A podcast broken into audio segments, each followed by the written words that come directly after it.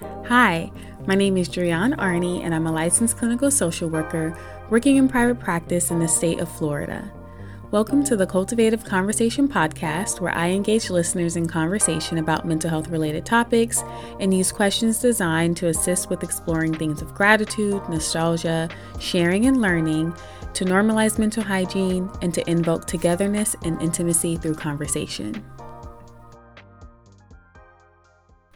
Welcome to another episode of the Cultivative Conversation podcast. Today's hashtag Cultivative Conversation question is as follows What do you value most in a friendship? Some effective follow up questions or things to explore may include What makes this value important to you? How do you know when this value is present in your friendships?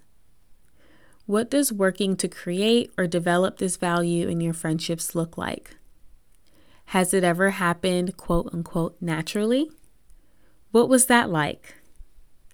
What do you do when you realize that this value isn't present in a friendship? I hope that these questions help with building connection, closeness, and intimacy in a relationship that is important to you. Talk to you again soon.